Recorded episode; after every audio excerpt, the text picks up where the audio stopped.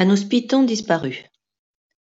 L'ouvrage rédigé juste après la terrible pandémie 2020 revient sur l'extraordinaire mutation de ces anciens dirigeants politiques qui prônaient naguère un capitalisme féroce et dénué de toute considération environnementale.